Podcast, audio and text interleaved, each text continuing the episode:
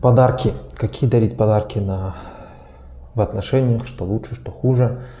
Э, честно говоря, я вот сторонник все-таки спросить.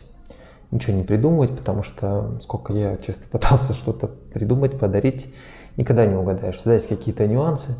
Поэтому я все-таки за простые отношения, сложности порой и так завались. Поэтому, друзья, лучше спросить. Тем более, если мы говорим про мужа и жену, всегда есть какие-то уже устоявшиеся штуки, привычки, духи, э, цветы.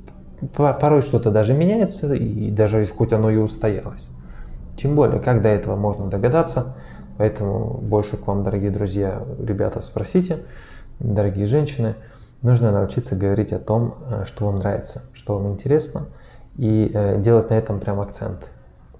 Э, что, допустим, что хотелось бы с удовольствием вот именно вот это, пробовала как-то что-то другое, но что-то мне вообще не нравится. Вот поняла, что только это. Ну и там, что ваши хотите, ваши хотелки. Так что всех уже вот-вот с наступающим. Э, хороших вам обменом подарков.